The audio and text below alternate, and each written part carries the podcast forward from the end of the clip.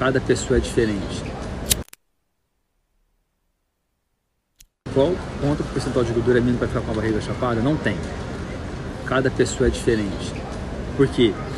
Eu posso ter 10% de gordura, mas os meus 10% é mais concentrado na minha barriga. Um amigo meu pode ter 15% de gordura e a gordura ser meio, se ele tem uma gordura mais no meio da perna.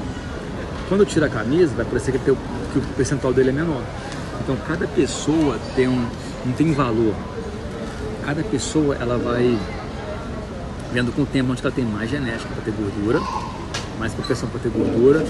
E eu, já, eu vi pessoas já que tem 7%, 5% homem, que não está definido. Não está definido a barriga. Tá os braços definidos, a perna definida, mas tá em gordura abdominal. A mulher também é a mesma coisa, principalmente por causa da progesterona.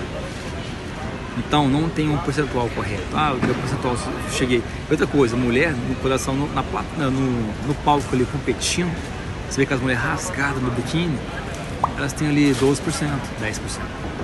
Então quem te fala que tem 9% tá errado.